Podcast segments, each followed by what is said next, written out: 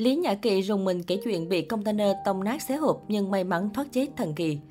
Cho đến hiện tại khi kể lại tai nạn năm xưa, nữ diễn viên Lý Nhã Kỳ vẫn không thôi ám ảnh. Nhắc đến Lý Nhã Kỳ, người ta sẽ nghĩ ngay đến một nữ đại gia nức tiếng của giới showbiz. Vừa làm nghệ thuật, cô vừa tập trung kinh doanh nhiều lĩnh vực khác nhau như bất động sản, cửa hàng kim cương, túi sách thời trang, đồng hồ cao cấp. Vì vậy, người đẹp sở hữu cuộc sống thượng lưu với khối tài sản khổng lồ đáng can tị. Mới đây khi xuất hiện trong một chương trình talk show, Lý Nhã Kỳ đã có những chia sẻ đầy bất ngờ về vụ tai nạn suýt chết khi cô tất bật chạy show giữa đêm. Người đẹp rùng mình kể lại, lúc đó tôi đi quay phim Kiều Nữ và Đại Gia về khoảng 2 giờ sáng để tiếp tục chạy show. Tuy nhiên, tài xế của tôi ngủ gục trên đường nên va chạm với một chiếc xe container. Chiếc Mercedes của tôi bị cán banh chành ở xa lộ Hà Nội.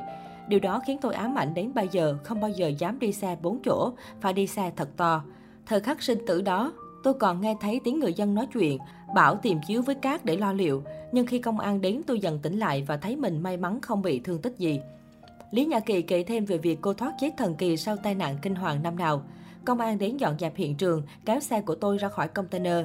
Lúc đó mọi người mới nhận ra Lý Nhã Kỳ. Họ tưởng tôi đang đóng phim vì mình chẳng bị gì hết. Mặt tôi vẫn còn son phấn, không có thương tích gì. Thậm chí công an còn tưởng tôi chấn thương sọ não, chảy máu trong. Các anh sợ mất hồn nên vỗ vai một cái, thế là tôi bừng tỉnh và òa lên khóc. Tôi cảm thấy vừa tuổi thân vừa yếu đuối, cần được che chở. Sau đó, phía cơ quan chức năng đề nghị người đẹp liên hệ với người thân để làm việc theo quy trình và hỗ trợ cô đến bệnh viện khám sức khỏe. Tuy nhiên, trong danh bạ có 1.750 người, nhưng cô không thể chọn được một người nào để liên lạc. Lý Nhã Kỳ nói, tôi không thể gọi mẹ vì bà không thể chịu cú sốc này. Còn chị gái thì đang mang bầu, không thể chạy từ quận 7 ra xa lộ Hà Nội được. Do danh bà một hồi, tôi quyết định không liên lạc ai cả. Tôi sợ làm phiền người ta và sợ người ta thấy mình yếu đuối. Tôi là người sống thiếu tình cảm nên khi ai quan tâm quá mình dễ mềm lòng. Tôi lúc nào cũng tỏ ra mình ổn để vượt qua mọi thứ trong cuộc đời. Từ sự việc đó, cô dần nhận ra giá trị cuộc sống và biết quý trọng những điều đơn giản đời thường.